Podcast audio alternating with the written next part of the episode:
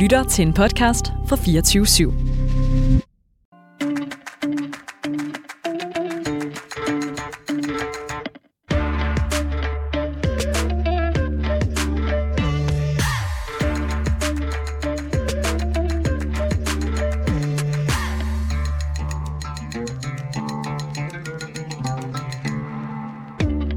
Velkommen til Benat. Mit navn det er Shabna Messisi, og jeg har fået lov til at være sommerbanat og stå bag mikrofonen som gæstevært på programmet i dag.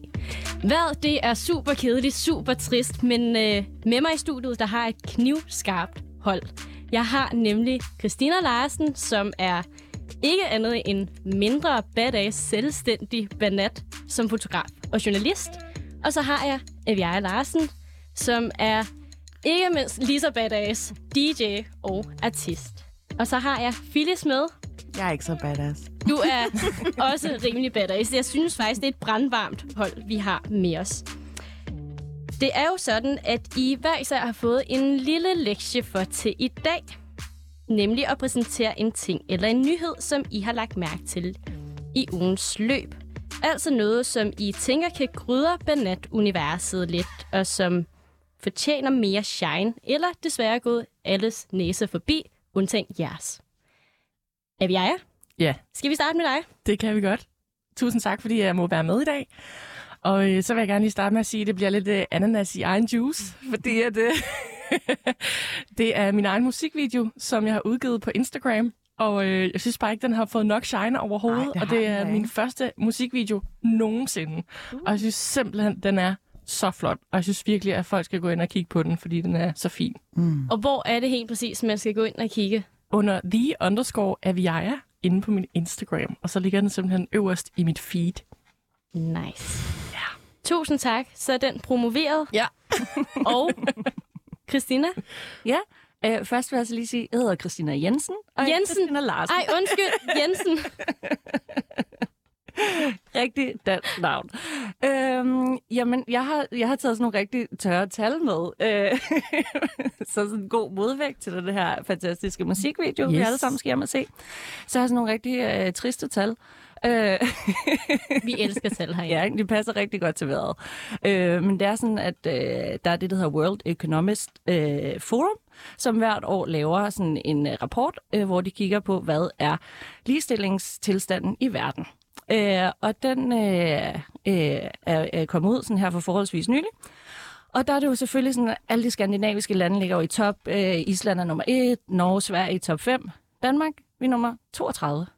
Øh, og det, det er jo rimelig trist i sig selv.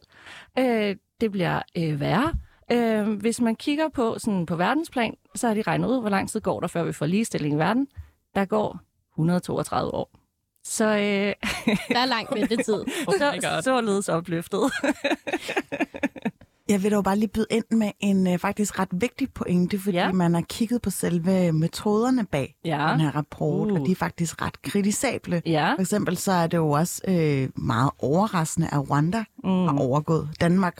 ja. Og det er fordi, at den måde, man opgør for som ligestilling på, det er hvor, øh, i forhold til at leve tiden, mm. hvorvidt om kvinder øh, eller mænd lever lige længe. Mm. Og der har også øh, været noget omkring, sådan, hvor mange altså, sådan, der sidder i de øverste apparater. Altså, øh, Rwanda har vist overgået Danmark, fordi at øh, der har jo været krig, og så var der rigtig, rigtig mange mænd, der døde. Mm. Og så øh, blev kvinderne ligesom nødt til at gå ind og øh, ja, sætte sig på, øh, på nogle forskellige poster på embedsværket osv. Og, og det er derfor, at de øh, har en markant større andel af kvinder i arbejde. Men det er ikke ens betydende med, at de har lige løn. Nej. Og det er jo sådan, der er jo forskellige parametre, de kigger på, og det er jo netop sådan noget med, hvem sidder i de magtfulde stillinger, og det er der, Danmark halter, halter Ja. ja. sindssygt meget bagefter, og så er der også noget sundhed, øh, arbejdspladser, uddannelse og sådan noget. Øh, men noget af det, som, altså sådan en ting er, hvordan vi sådan sammenligner os med andre lande på den her liste, sådan, det, det er uden tvivl, øh, det kan sagtens være nogle kritikpunkter i forhold til, hvordan kommer de frem til det her, men man kan jo også se på sådan, øh, sådan Danmarks øh, øh, udvikling på den her liste gennem årene. Og i 2006, da de startede med at lave den, der lå vi nummer 8. og nu er vi altså røget ned på en 32. plads. Mm. Øh, så jeg tænker, der må i hvert fald være et eller andet galt Helt i Danmark. Jamen, jeg, synes, jeg synes bare, det er interessant, at øh, det først øh, her ganske for nylig er det kommet frem, at man faktisk, at den er ikke så brugbar igen. For eksempel har man også, i stedet for at spørge sådan om øh, selve lønforskel, så har man spurgt øh, altså, øh, i spørgeskema, om man føler, at der er lige løn. Mm.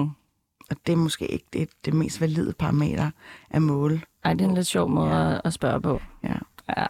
Der er blevet skrevet om det i weekendavisen. Det vil jeg faktisk gerne øh, ja, give shout-out til. Tak skal du have. Og Phyllis, har du måske en sidste nyhed, Øhm, som Ja, lidt ja, altså jeg synes, at der kom en nyhed her for et par dage siden om, at der var en, en skakrobot, der havde brækket en, øh, en, en syvårig drengs finger. øh, skakrobotter bliver brugt sådan for at preppe eller sådan træne øh, folk ved turneringer, og øh, den her robot, den, øh, den hæv åbenbart fat i den her syvårige drengs finger, fordi han troede, det var en brik, og det var det ikke. Og faktisk så victim blamer de lidt det her skakforbund. Det, det helt foregår i Rusland øh, af alle steder. Så øh, de victim blamer lidt den her syvårige dreng ved at sige, at han skulle have ventet til den her skakrobot var, havde ligesom lavet sit træk færdigt. Han har så altså, sluppet med ikke en videre sådan større traumer, og han har fået gips på og så videre, den her syvårige dreng. Jeg synes bare, at øh, det mest pussy ved den her historie er, at der er nogen, der spekulerer i, hvorvidt det er propaganda. Fordi okay. At det der med, at Rusland kan udvikle en, øh, en hæftig nok maskine af den her kaliber, der til synligheden kan brække folks fingre, øh, det er også på en eller anden måde sådan at manifestere, eller sådan udad til at sige, prøv at se, hvor meget, øh, hvor meget i frygtindgydende værktøj vi har liggende her på vores side. Øhm, så altså, fordi det, altså, alting blev sådan lidt spændet ind i den her altså krig, ikke? lidt alfahanagtigt, eller hvad? Altså, det er noget, som nogen spekulerer i. Altså, det var også, kan I huske på et tidspunkt, hvor der var en journalist, der gik på russisk CV og sagde, øh, we support... Øh, nej, jeg kan ikke huske, hvad der stod på det der, eller der stod et eller andet, free øh, Ukraine. Mm. Hun gik ind og sådan mm. afbrød. Og det fandt man også ud af, at det har været sådan lidt staged. Uh. Så, men ja, men det der med øh, en skakrobot, der lige pludselig ødelægger f- ja, øh, sin modstanders fingre, det, det kunne jeg ikke lige... Den kom bare lige til mig, mens jeg stod herinde. Ja, og alligevel ikke, fordi der er jo noget med dig og skak, Phyllis. Jeg vil ikke sige, at der er noget, der er meget omkring det, men øhm, ja, jeg kan jo godt lide at spille det. Jeg synes, det er verdens bedste spil. Jeg synes, alle skal spille det. Bare ikke imod en robot måske. Eller man skal i hvert fald lige lære at øh, afvente, hvornår den har spillet færdig. Mm. Men ja, Super fedt. hvad har du taget med? Nej, men jeg tror faktisk bare, jeg har fået en dagens lektie. Øh, jeg skal hjem og kende forskel på Larsen og Jensen, og få det slået op i øh, den danske ordbog. Så det tror jeg bare er en lektie hjem til mig i stedet for. Kan.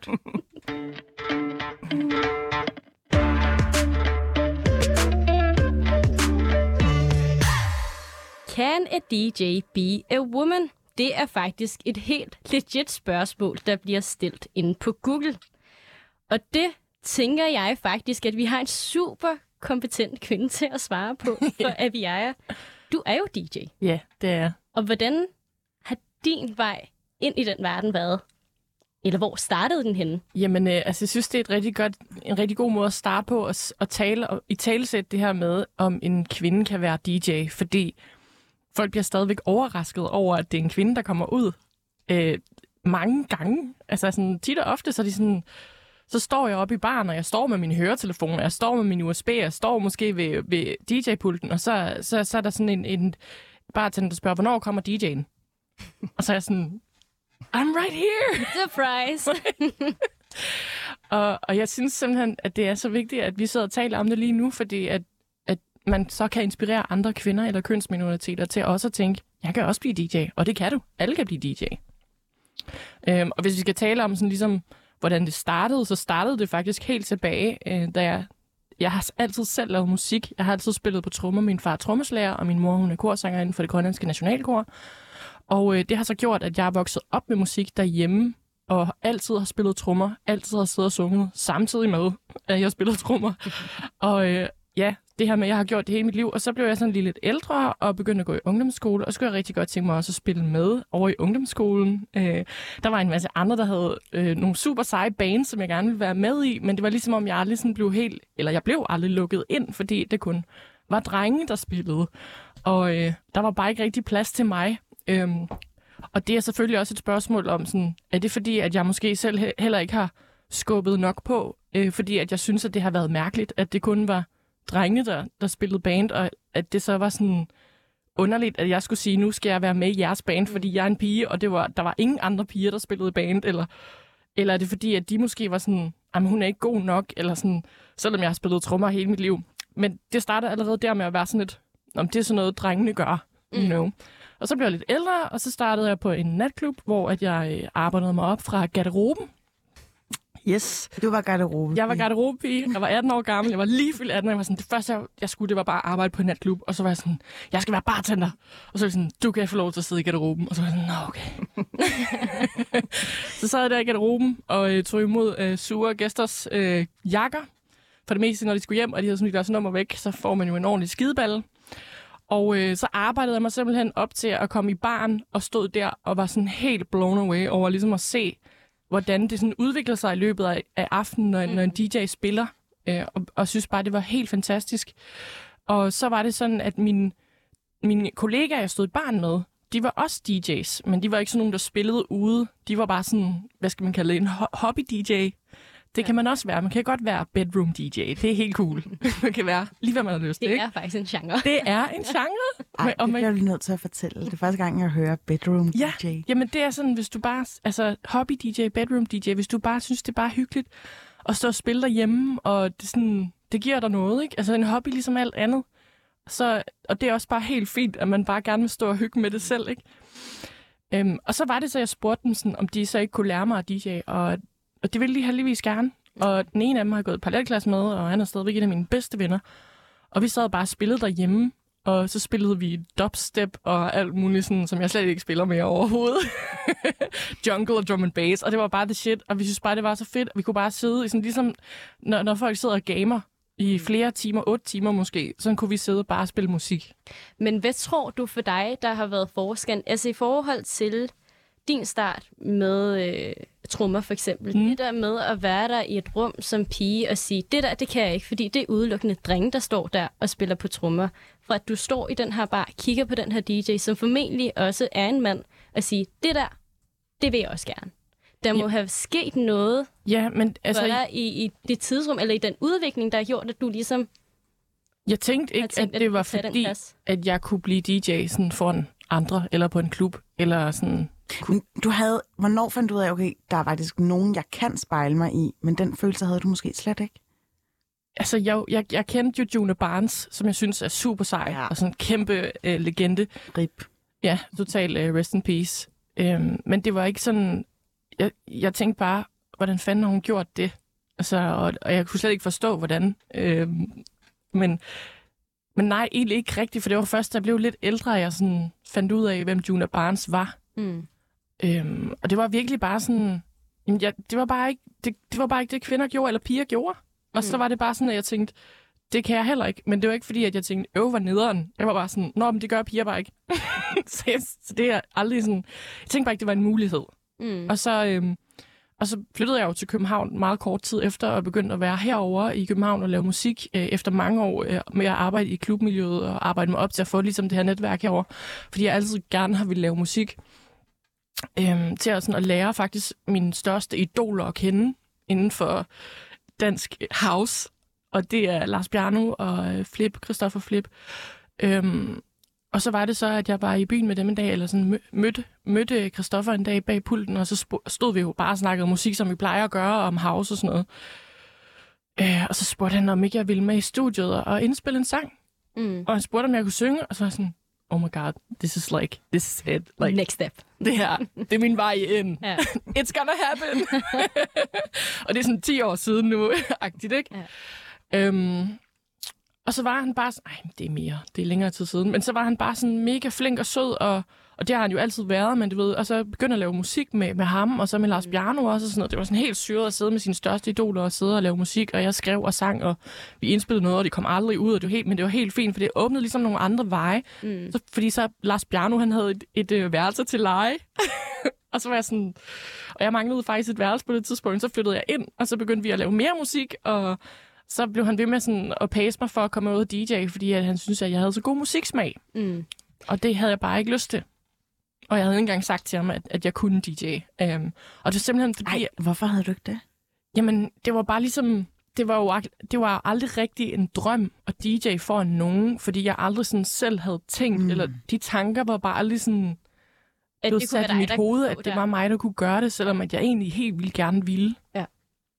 Øhm, og så blev han bare ved med at sige til mig, at jeg skulle komme med ud og spille, og så på et tidspunkt, så var jeg bare sådan, åh, jeg var stadigvæk på SU dengang, og var studerende, og så lå jeg bare inde på mit værelse, og havde bare mega mange tømmermænd, og det var kun den 14. og jeg havde brugt alle mine penge allerede, og du ved, det var, sådan- jeg havde ikke noget mad, jeg var så tæt på at ringe til min mor og sige, hey mor, kan jeg lige få lidt penge? og så kom han ind, og så bankede han på, og sådan, Abby, skal du med ud DJ? Og så var jeg sådan, nej, det var det sidste, jeg skal lige nu. og så lå jeg bare under mig selv.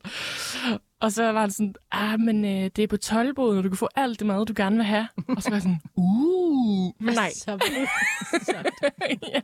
Og så var jeg sådan, okay, men du får også 3500. Og så var sådan, okay, jeg går i bad nu. og så tog jeg i bad, tog jeg afsted, tog en flot lille sommerkjole på, en lille blomsterkrans. Så gik jeg om bag DJ-pulten der, og så sagde han, så trykker du play her, og cue her, og så mixer du her på øh, volumen. Og så var jeg sådan, jamen Lars, det ved jeg faktisk godt.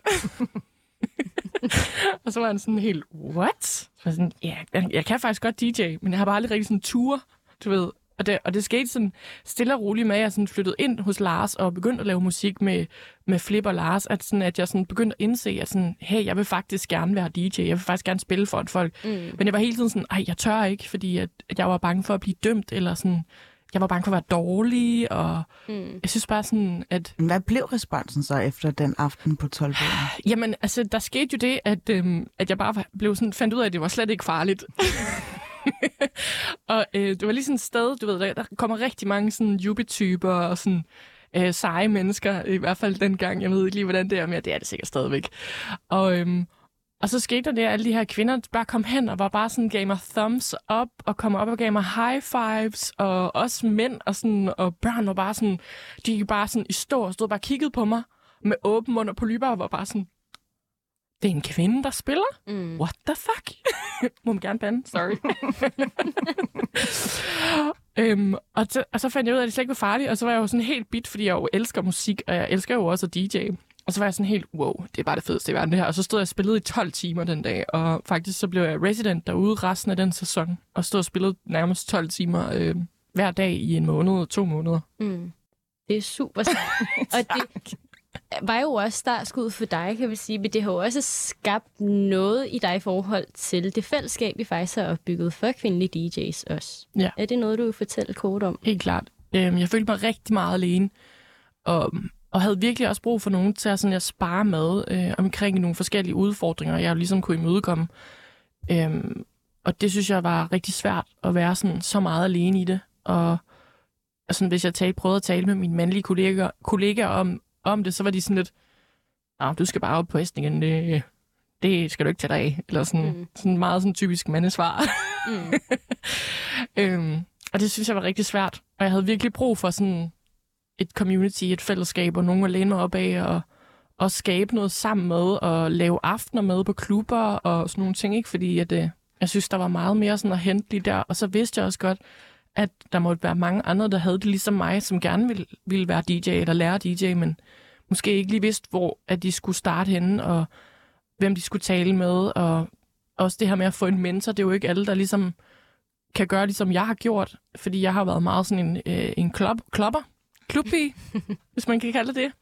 Så jeg har ligesom, ja, jeg er kommet ind en, en lidt anden vej, men måske også en lidt lang vej, som godt kunne forkortes. Og det er også derfor sådan, at, at jeg har været med til at lave det her DJ-akademi for Future Female Sounds, fordi at det er jo faktisk lige præcis alt det, som jeg kiggede havde brug for. Mm. Og jeg tror da også, det skaber en større solidaritet i det, end at det bliver det der konkurrencegen i kvinderne, der ligesom skal frem altså, om at kæmpe om pladserne, der ja. sådan er derude, men at man faktisk løfter i fællesskab. Ja. Og det er jo sådan noget, at øh, drengene har faktisk været ret gode til. Men det er også fordi, der er jo mange af dem, der er DJ's. og øh, der ikke har været så mange kvinder. Øhm, så helt klart også noget med det. Altså, og, det, og det er bare mega fedt at sådan mærke, at det rent faktisk virker, det vi gør inden med Future Female Sounds, og at vi har fået skabt et fællesskab nu. Mm. Øhm, og det bare kører. Super dejligt. Og hold lige fast i de mænd der, for så tror jeg faktisk, vi hopper videre til... It's raining men. Hallelujah, it's raining men. Every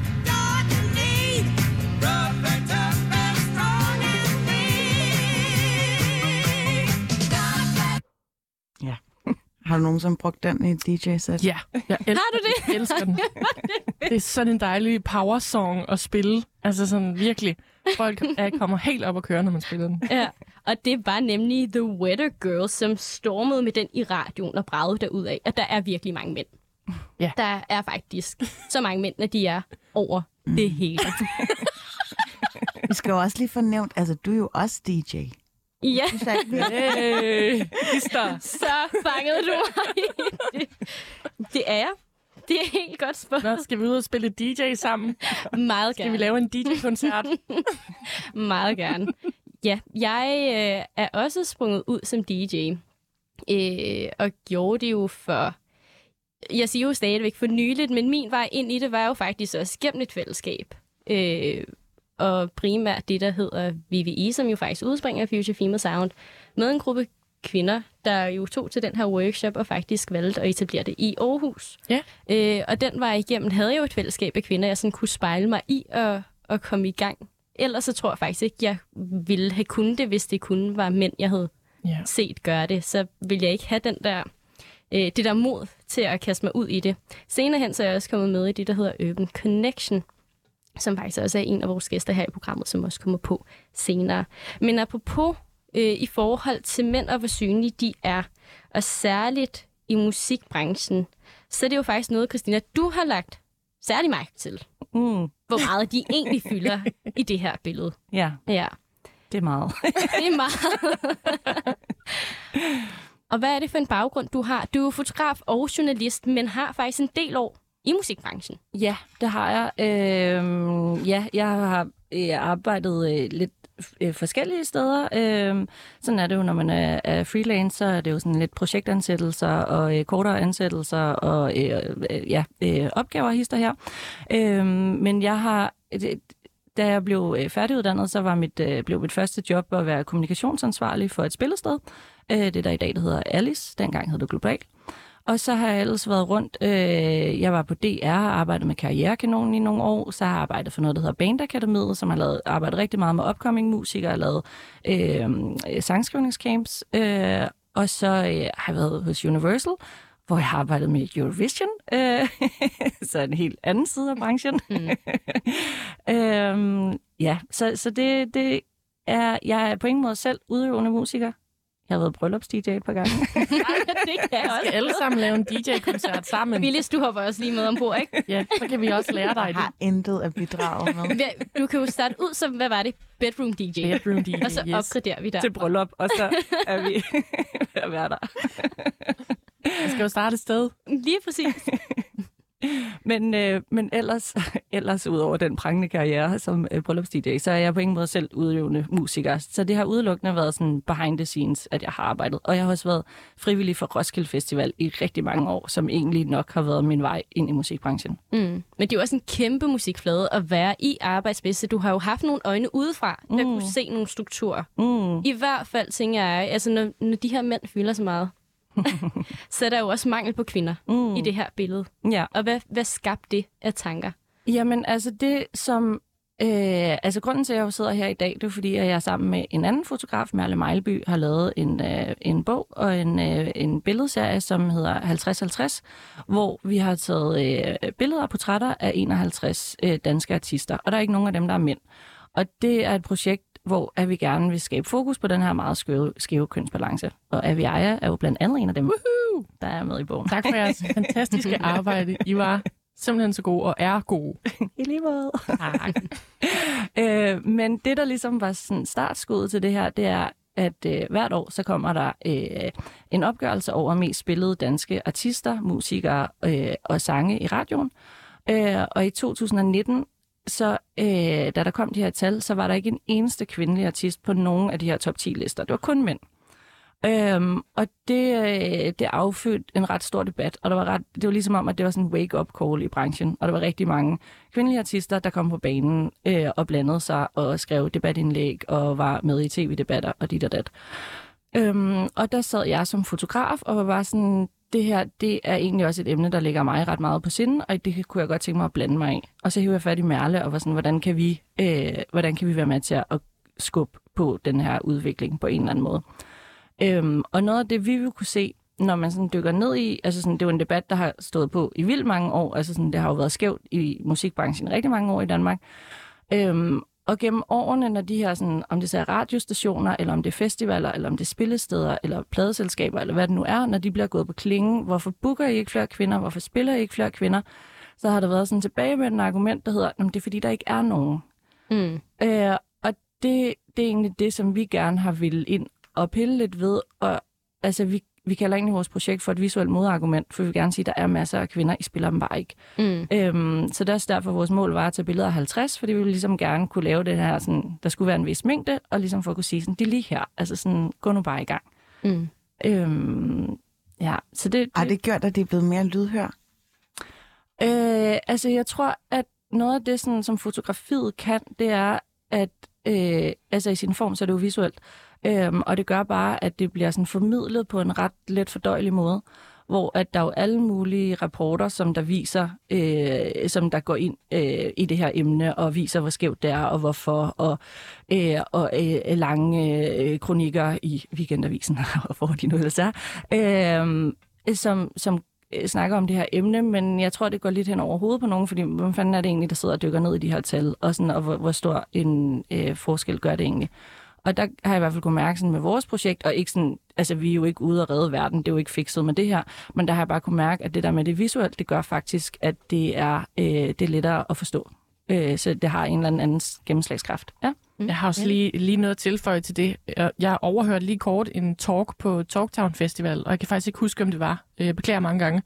Men det var noget omkring kunst, øh, og det her med at have ligesom en... Øh, at udtrykke sine sin meninger omkring sådan nogle ting igennem kunst, og det kan være antiracisme, eller det kan være repræsentation eller diversitet, så er det ligesom om, at det skræller et lag af folk, så de er lidt mere åbne over for det, og de ikke tager det så personligt.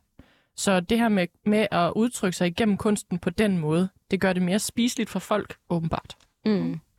Tror du også, det gør op med den der præstationskultur, der er, eller sådan det der med at sige, at kvinderne melder sig ikke på banen, eller så har man et meget snævert mulighedsrum for den, når de så endelig er der, Mm. øh, i forhold til ligesom at køre i solidaritet og fællesskab frem for det her konkurrenceelement. Altså sådan, så skal I kæmpe om den ene plads, der er for at være den danske kvindelige rapper, for Mm. eksempel.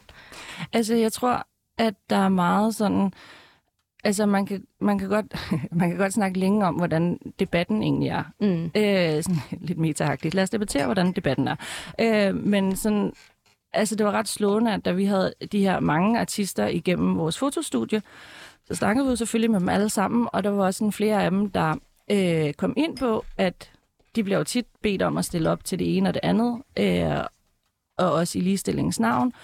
Og det er der egentlig mange af dem, der ikke har lyst til. Altså man har ikke lyst til at blande sig i den her debat. Man har ikke lyst til at være en af dem, der brokker sig. Og nu er man også en af de hysteriske kvinder. Øhm, og noget af det med vores projekt, det er, at de har ikke skulle sige noget. De har bare skulle stille sig op øh, og kunne vise den, vi er her, det her det er ikke i orden. Øh, og også ja, være, være en del af, eller i hvert fald visuelt være en del af et fællesskab. Mm. Øhm, det tror jeg gør en forskel. Øhm, og så tror jeg sådan, i det hele taget, så er det bare sådan, det her med fællesskaber er sindssygt vigtigt, som Avi også var inde på. Altså sådan, det her DJ-fællesskab, som hun selv manglede, da hun var ung. Øh, altså det her med, at man står sammen øh, og, og kan løfte hinanden i flok, og i stedet for sådan at udkonkurrere hinanden, det, det tror jeg er sindssygt vigtigt. Mm. Ja. Der er jo også det element i det. Nu, nu er det jo meget baseret på køn, men I fandt jo også ud af nogle ting undervejs i mm. det her projekt. Kan du dele den historie med os? Jamen, altså jeg tror, der, der, altså jeg føler selv, at jeg er blevet meget klogere undervejs mm. på mange områder. Øhm, og noget sådan, altså der er sådan øh, flere ting, hvor at, at Merle og jeg er blevet klogere. Øh, og sådan noget af det, der er jo sådan, for eksempel, hvordan vi har talt om det i starten, så, så i tale satte vi vores projekt, som at det handlede om øh, kvinder i musikbranchen. Og det, vi kommer også nu sidder jeg også selv rigtig meget og snakker om kvinder og mænd, og det kommer man ret hurtigt til, og det er Mm. blandt andet også, fordi statistikker er bare stadigvæk øh, binære. På binær. Ja, ja, altså så det er svært at komme udenom. Men hvor at i virkeligheden så handler det jo sådan set ikke om kvinder og mænd, det handler om generel diversitet og repræsentation. Mm. Øh, og vi vil gerne slå et slag for med det her projekt, jamen, at det er alle uanset kønsidentitet, der kan føle sig repræsenteret i musikbranchen. Øhm, derudover så er det jo også sådan, altså, øh, nogle af årsagerne til, at det er skævt, det er jo også sådan, at, at, dem, at vi har alle sammen nogle blinde blind spots og øh, biased. Øh, og der var sådan, vi satte selv, da vi skulle sådan finde ud af, hvem, hvem vil vi gerne tage billeder af, der satte vi selv nogle parametre, som vi gerne ville have sådan, øh, noget diversitet indenfor. Ikke? Og det var selvfølgelig sådan... Øh, Jamen, de skulle have forskellige aldre, og det måtte godt være nogle forskellige genrer, og de måtte godt være forskellige steder i landet, og øh, også gerne øh, forskellige kønsidentiteter og seksualiteter, og sådan, men vi ville også gerne have nogen med nogle forskellige etniske rødder, så Mm. kun var hvide danskere. Mm. Øhm, og der var vi øh, så heldige, at vi fik en, øh, en make artist med på projektet, Stephanie Asibrix, som bare er mega sej, øhm, og som gik totalt helhjertet ind i det her, og hun hjalp os også med at sidde og booke artister ind at det har jo været en kæmpe opgave at bare sætte de her aftaler op med alle de artister. Det har vi haft Stephanie og også en, der hedder Tanja Turbo, til at hjælpe os.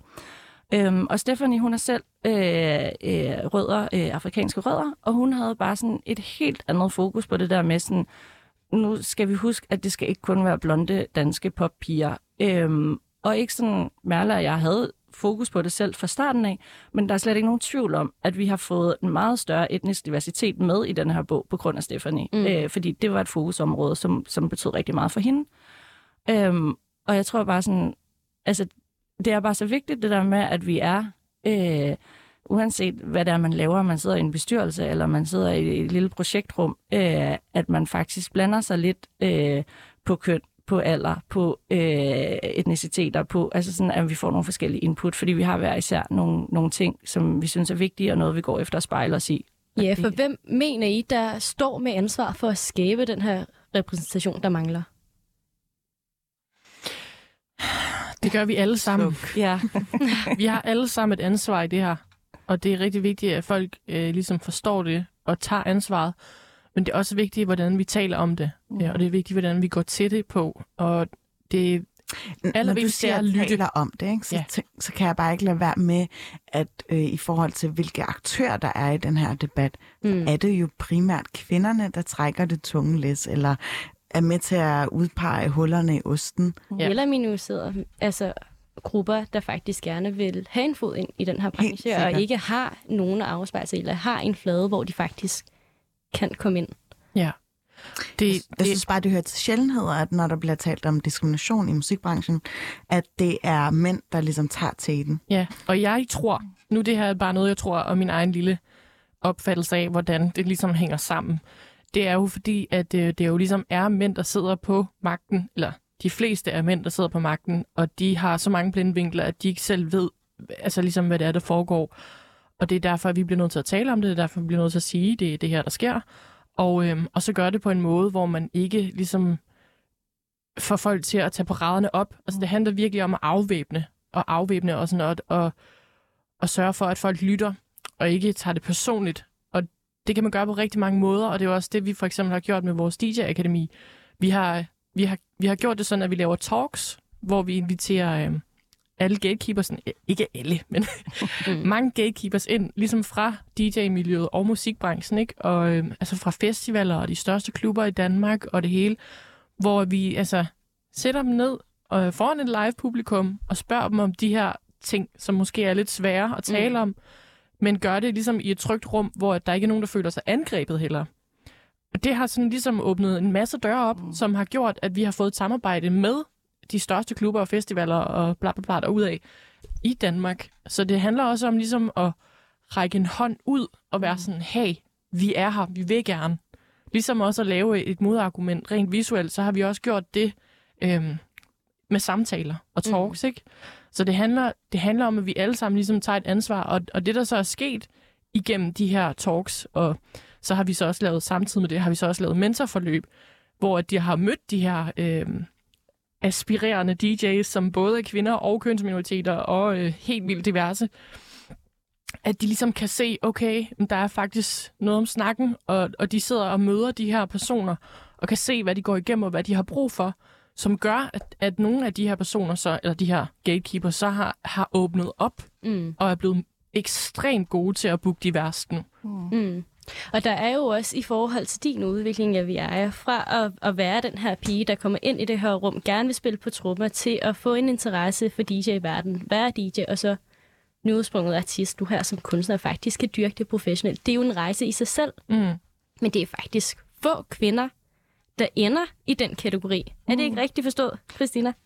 jo, altså der er jo... Øh, Øhm, øh, DR har jo især i gang sat et ret stort projekt, der hedder Kvinder i musikken, hvor at de egentlig går ind og, øh, og prøver at og sådan aktivt gøre noget for at spille flere kvinder, øh, få flere kvinder i æderen i det hele taget. Og de har lavet en rapport sammen med det, der hedder Bandakademiet, hvor de blandt andet har kigget på, sådan, hvordan er egentlig sådan fødekæden, eller hvad man skal sige, inden for dansk musik. Hvordan er kønsrepræsentationen? Og der kan man jo se, at, øh, at i musikskolerne, altså sådan, når, øh, når vi er helt nede i sådan folkeskoleniveau, så er der faktisk en overrepræsentation af piger. Der er faktisk flere piger, der begynder i musikskolerne, end der er drenge. En lille bitte overrepræsentation. Mm. Men så jo højere vi kommer op, så falder pigerne fra. Altså det er sådan, når de så kommer ind på øh, konservatorierne, så er der flere øh, fyre. Øh, og når vi kommer op på, hvem er det, der så efterfølgende går ud og øh, er professionelle musikere og artister, det er også mændene. Og hvem er det, der tjener pengene? Det er i høj grad mændene. Altså sådan, så vi starter med, at der faktisk er flere piger, 53 procent i musikskolerne, til at øh, dem, der får udbetalt penge, øh, Koda har lavet en opgørelse, øh, 10 procent af deres øh, penge, øh, det går til kvinder. Mm. Øh, resten, det går til 90 procent går til mænd. Ikke? Så Mm. der, der går et kæmpe skred der. Ja, det er godt nok voldsomt også. Og jeg tænker også, hvis man putter et begreb som repræsentation ind i den kæde, hvad vil der så ske med de tal Mm. i de strukturer? For det er jo sådan noget, der i hvert fald vil have skabt et større fællesskab. Øh, og noget, man sådan kunne spejle sig i undervejs, som, som den her unge pige. Mm. Altså, jeg tror i hvert fald, at der jo er, altså sådan, der, er der er vildt mange årsager til, at det er så skævt, og det jo, bliver værre og værre, eller hvad man skal sige, op igennem fødekæden. Ikke? Øhm, og jeg tror da helt sikkert, at sådan noget med øh, rollemodeller, tror jeg er super vigtigt. Øh, fællesskaber, og ja, det her med, at man har nogen at kunne spejle sig i, øh, det tror jeg har en kæmpe betydning. Ja, og hjælpe sig på vej, og mentoring, og altså blive taget ind og lukket ind i sådan et fællesskab. Altså, det er så vigtigt. Og det, og det er bare det her med at sige et fællesskab, det lyder bare sådan meget åbent, og sådan, åh oh ja, hvad, og hvad er det for en størrelse? Men det er det her med at være en del af et fællesskab, hvor at du så kan blive anbefalet til for eksempel at komme ud og spille et sted, eller være i et fællesskab, hvor der er flere forskellige producer, man kan arbejde sammen med, eller sådan at have hinanden og, og supporte hinanden på den der måde. Mm. Det er bare så vigtigt inden for den branche. Det er både som artist og som DJ. Ja, vi, vi er jo så, DJ's er jo ikke med i de, de her statistikker, fordi de, vi er åbenbart ikke artister på samme måde. Mm. Og jeg Så, tror øh, også, det vil give nogle helt andre tal. Altså hvis man jo fjernede det fra et binært perspektiv til et ikke- eller non-binært for eksempel, så tror jeg også, vi vil få øh, en større forståelse af, hvor er det egentlig uligheden er størst, eller hvad er det for nogle parametre og nogle strukturer, man egentlig skal ind og arbejde med for at afmontere det helt strukturelt. Mm. Øh, Jeg tror i hvert fald, at jeg tror bare, der er meget i det der med, at altså sådan, at føle, at man har en berettigelse. Ikke? Altså sådan, hvis du er den eneste kvinde i et rum, eller den eneste, øh, hvad ved jeg, altså af alle de her øh, minoriteter, sådan, øh, hvis, hvis du ikke kan se, der er en anden, der allerede har taget den plads, hvorfor skulle du så overhovedet føle, at du er berettiget til at gøre forsøget? Mm. Øh, Ja, jeg kan også godt mærke, at når jeg er i et rum fyldt med, med mænd, så har jeg sådan tendens til ikke at sige så meget, fordi jeg sådan, det føler jeg måske ikke så tryg ved, som hvis der er ligevægt af kvinder og mænd, eller hvis det kun er kvinder eller kønsminoriteter, så siger jeg mere. Så er jeg mere sådan, ja, så føler jeg, at jeg har lidt mere plads faktisk. mm. mm. Og vi har faktisk en med over telefonen. Ja. Yes, Hvis du bare byder vedkommende velkommen. det kan du tro. Velkommen til Kuldip Singh Berndt. Tak, tak, tak. Du er med over telefonen. Og Ja. i forhold til, at vi har snakket om fællesskaber og den her ulighed, der ligesom er i musikken, så er der faktisk også en fællesnævner ude i for eksempel nattelivet, hvor vi ser den her ubalance i forhold til repræsentation, og særligt i forhold til den diskrimination, der faktisk foregår, når natten ikke kun går op i fest og farver. Du har nemlig sammen med din søster, Melinda Kauer, skabt det kreative kollektiv Urban Connection. Og hvordan var det, det blev grundlagt? Jamen, så det kom, det kom egentlig af to, to årsager. Mig og min søster, vi havde ligesom hver, øh, vi havde ligesom hver vores oplevelser med, hvordan det var ubehageligt at være i nattelivet. Øh, jeg havde oplevelser af at blive diskrimineret, sådan afvist i døren. Og min søster havde ligesom oplevelser med, at når hun så var inde på klubben, at så havde hun ikke oplevelsen af at kunne føle sig sikker i forhold til sådan at blive taget på og sådan noget. Øhm, så det var ligesom den ene del af det, og sådan den anden del af det var i forhold til øh, musikken, der blev spillet i byen. Hvor vi ligesom ikke følte, at vores musiksmag var repræsenteret, det der foregik sådan rent musikmæssigt i byen var meget sådan top charts og ikke særlig sådan, ja, udfordrende eller mangfoldigt på nogen måde. Så det førte ligesom til, at vi, ja, at vi til sidst tænkte, at sådan, okay, men så lad os prøve at gøre det selv. Mm. Øh, og så former vi ligesom ja, det her kreative kollektiv, hvor vi ligesom skaber kultur igennem DJ-events. Øh, og så kalder vi det kreative kollektiv og ikke DJ-kollektiv, fordi at der skal, der skal ligesom flere roller til at udfylde det, som vi gør. Så det er både DJ's, det er også øh, han woman, fotograf, grafisk designer. Øhm, men ja, så er vi ligesom gået flere mennesker ind i det her projekt, blandt andet jo dig, Mm. øhm, for at prøve at få, ja, prøve at rykke på nogle af de her ting. Mm. Og hvorfor var det lige DJ, og hvorfor fokus på musikken som det her repræsentative element for det her Mm. kollektiv? Jeg tror, altså sådan, altså i og med, at det var min søster og jeg, der startede det, så tror jeg, sådan, det har meget at gøre med, at musik har altid været en meget stor del af vores hjem. Ikke fordi der var nogen i familien, der sådan, ligesom spillede instrumenter eller noget, men sådan, så vi har Punjabi baggrund, indisk baggrund. Øh, og der fylder musik rigtig meget i vores kultur. Så på den måde betyder det rigtig meget, og efterhånden, som vi begyndte at lytte til hiphop og R&B og det ene og det andet, så var det, det har ligesom altid været en stor ting i vores, i vores hjem, at der altid var musik, og min søster og jeg har altid nyt at dele musik med hinanden og med andre. Så det var sådan, ja, det var sådan oplagt, at, at ligesom at kunne have noget med det at gøre, når vi så også kunne se, at der var nogle udfordringer med at tage ud og hygge sig. Ikke? Fordi når man er den der alder, og man gerne vil ud og hygge sig og alle de der ting, så, ja, så er det bare sådan, det er en, det er en ret stor øh, ja, det er et ret stort slag på en eller anden måde, sådan ikke at kunne få lov til at, sådan, at kunne være i det på en behagelig måde, når det er sådan, ja, i gymnasiet for eksempel, ikke? Altså sådan, weekenderne, bare generelt som ung, så er det bare sådan, så ser man frem til weekenden, man ser frem til at hygge sig og sådan noget. Mm. Og så er det bare en stor ting ikke at kunne, ja, at kunne føle sig sikker i det, ikke? Mm. Og nu sidder vi jo øh, i studiet og har snakket en del om det her med manglende repræsentation af kvinder, for eksempel i musikbranchen og, og i det musik, der generelt bliver spillet. Hvor bevidst har du været omkring det, er altså, at det faktisk går hen og bliver aktivistisk i den måde, man står og kuraterer på, også som DJ. Altså i forhold til, hvad det er for noget musik, man egentlig spiller til de her events. Mm. Der tror jeg, der tror jeg for at være helt ærlig, at det, altså sådan, det er mere kommet af, af vores musiksmag, at den måde, som, som vi har kurateret på til at starte med. Øhm, hvor altså, nogle, af de, altså, nogle af de genrer, vi spiller, er afrobeats og dancehall.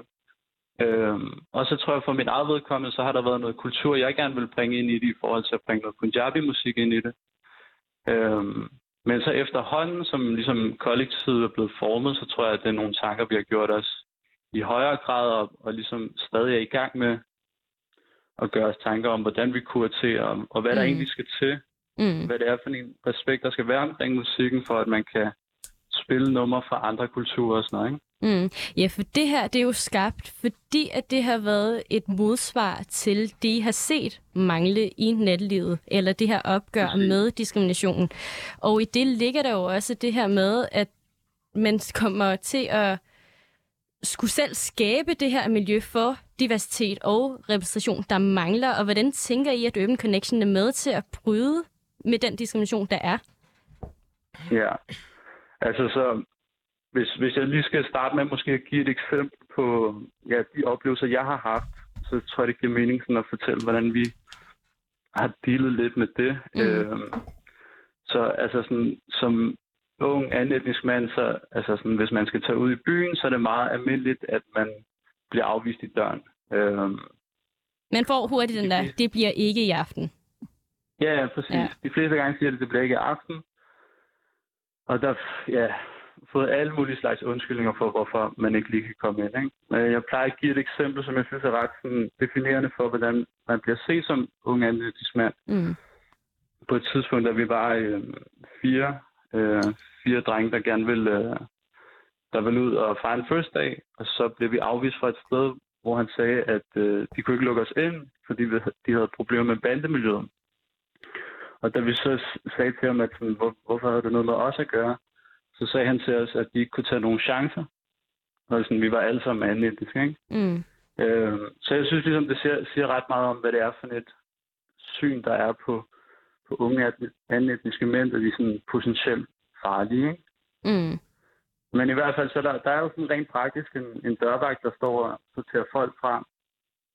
Så det, at vi ligesom havde fjernet det element og lavet vores egen fester, var jo i hvert fald en start.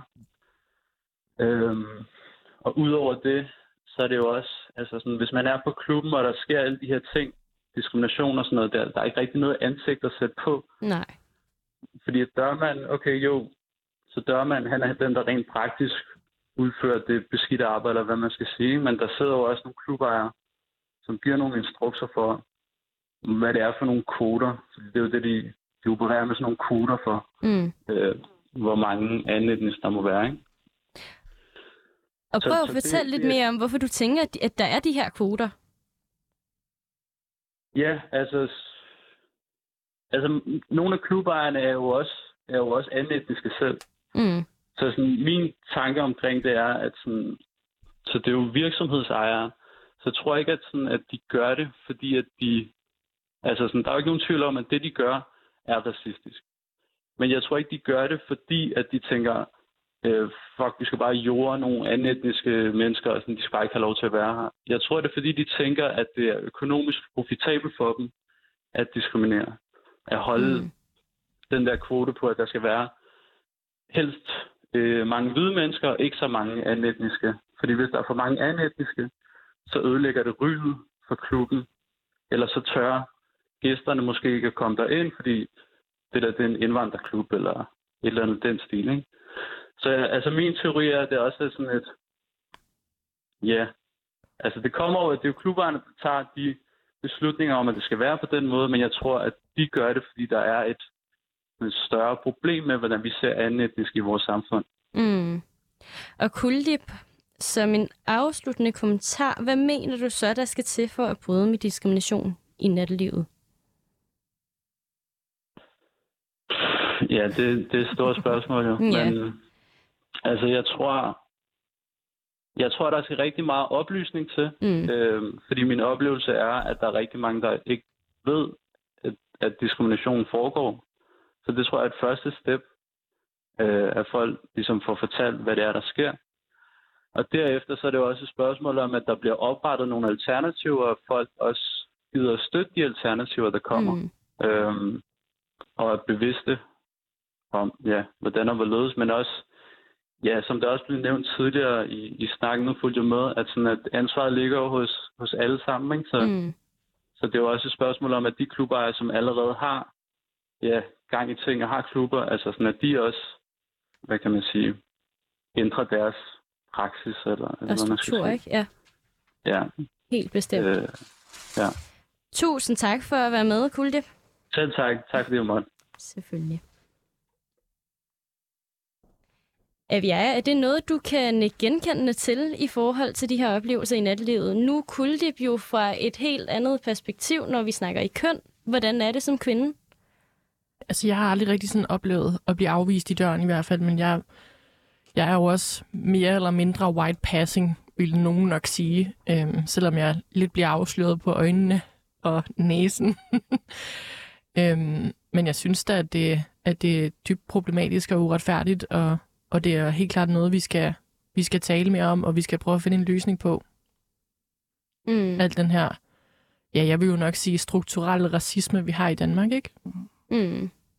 Christina, er det noget, du har gjort dig tanker omkring, også i forhold til det her projekt, de har? Altså, hvad det her privilegie faktisk gør ved en, i forhold til at have den her proces med at snakke om diversitet og, og repræsentation, og ligesom sige, fint, der er faktisk nogle andre underliggende strukturer, der faktisk går ind og undertrykker andre Mm. grupper. Hvordan kan vi egentlig også være dem, der kommer til at løfte i flok? Mm.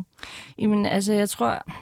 Altså, øh, det der jo er sådan en su- udfordring, uanset om vi snakker køn, eller om vi snakker etniske minoriteter, eller hvad det er, det er jo, at ja, det er strukturelle, strukturelle problemer. Altså, Mm. sådan, det, det, er, det er sindssygt komplekst. Mm. Og jeg tror sådan, at, øh, altså, at det, der sådan først og fremmest øh, er nødvendigt for, at vi kommer et bedre sted hen, det er, at vi begynder sådan at acceptere og indse, at der faktisk er nogle problemer. Altså både sådan, at vi i Danmark skal sådan acceptere, at vi har faktisk et problem med racisme. Det er der rigtig mange, der ikke vil acceptere endnu. Men der er også bare rigtig mange, som der tror, at vi har ligestilling i Danmark. Mm. Og jeg tror sådan, at noget af det, altså det kan lyde sådan åndssvagt, men jeg tror, det sådan spænder en lille smule ben for os nogle gange, at vi er så øh, frit og, øh, og, og øh, rigt og, øh, og øh, lykkeligt et land, som vi er, fordi vi tror, at vi er vi tror, at alle er frie. Vi tror, at alle er lige. Øh, og vi tror, at alle har lige muligheder. Øh, og det har vi ikke. Mm. Øh, så Noget af det, som nu er diversitet og repræsentation jo blevet et af de helt store sådan buzzwords, Ja. og det er jo rigtig dejligt, øh, men noget af det, som øh, folk, der er lidt op, altså i opposition til det her, så bliver, altså, som skyder det i skoene, det er med, nå, vi skal jo også passe på, at de her ikke får positiv særbehandling. mm. Hvad, hvad har I egentlig at sige til det? Jeg synes ikke, at det er positiv særbehandling øh, og ikke at lukke nogen, ind- eller sådan, at lukke nogen ind på en natklub, ligesom alle de andre. Det synes jeg ikke er positiv særbehandling på nogen måde. Nå, men også bare i forhold til for eksempel, øh, nu leger jeg totalt Jones advokat, Ja. men i forhold til dit virke med det her Ja. øh, DJ Future øh, kollektiv, ikke? Ja. Hvor de vil sige, "Nå, men så er det kun fordi, at de udelukker fyrene nu. Nu er det dem, der bliver holdt nede. Det synes jeg bare ikke rigtigt, man kan sige, når der er så mange. Altså, vi er jo, vi er jo, skal jo virkelig altså, udvikle os, og så, øh, så synes jeg, at det er lidt uretfærdigt at, sådan at sige, Nå, men så, så er I bare nederen, fordi I kun vil uddanne kvinder eller sådan et eller andet, eller kønsminoriteter, og sådan, hvorfor må drengene ikke være med? Eller... Mm. Men, de, men de er jo med. Altså, Jeg de er jo...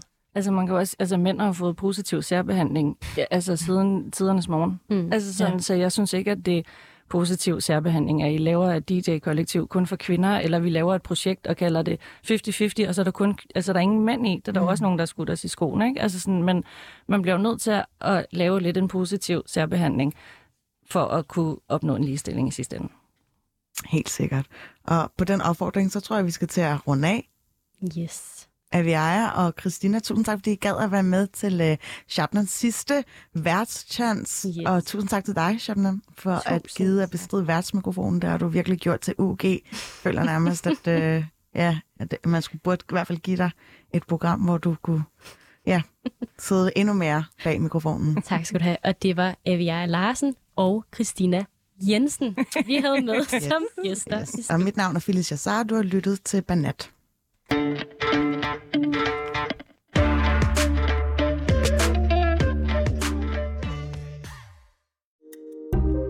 Kære lytter, du har lyttet til et program fra 24 /7. Du kan finde meget mere modig, nysgerrig og magtkritisk taleradio på 24 7 appen Hent den i App Store og Google Play.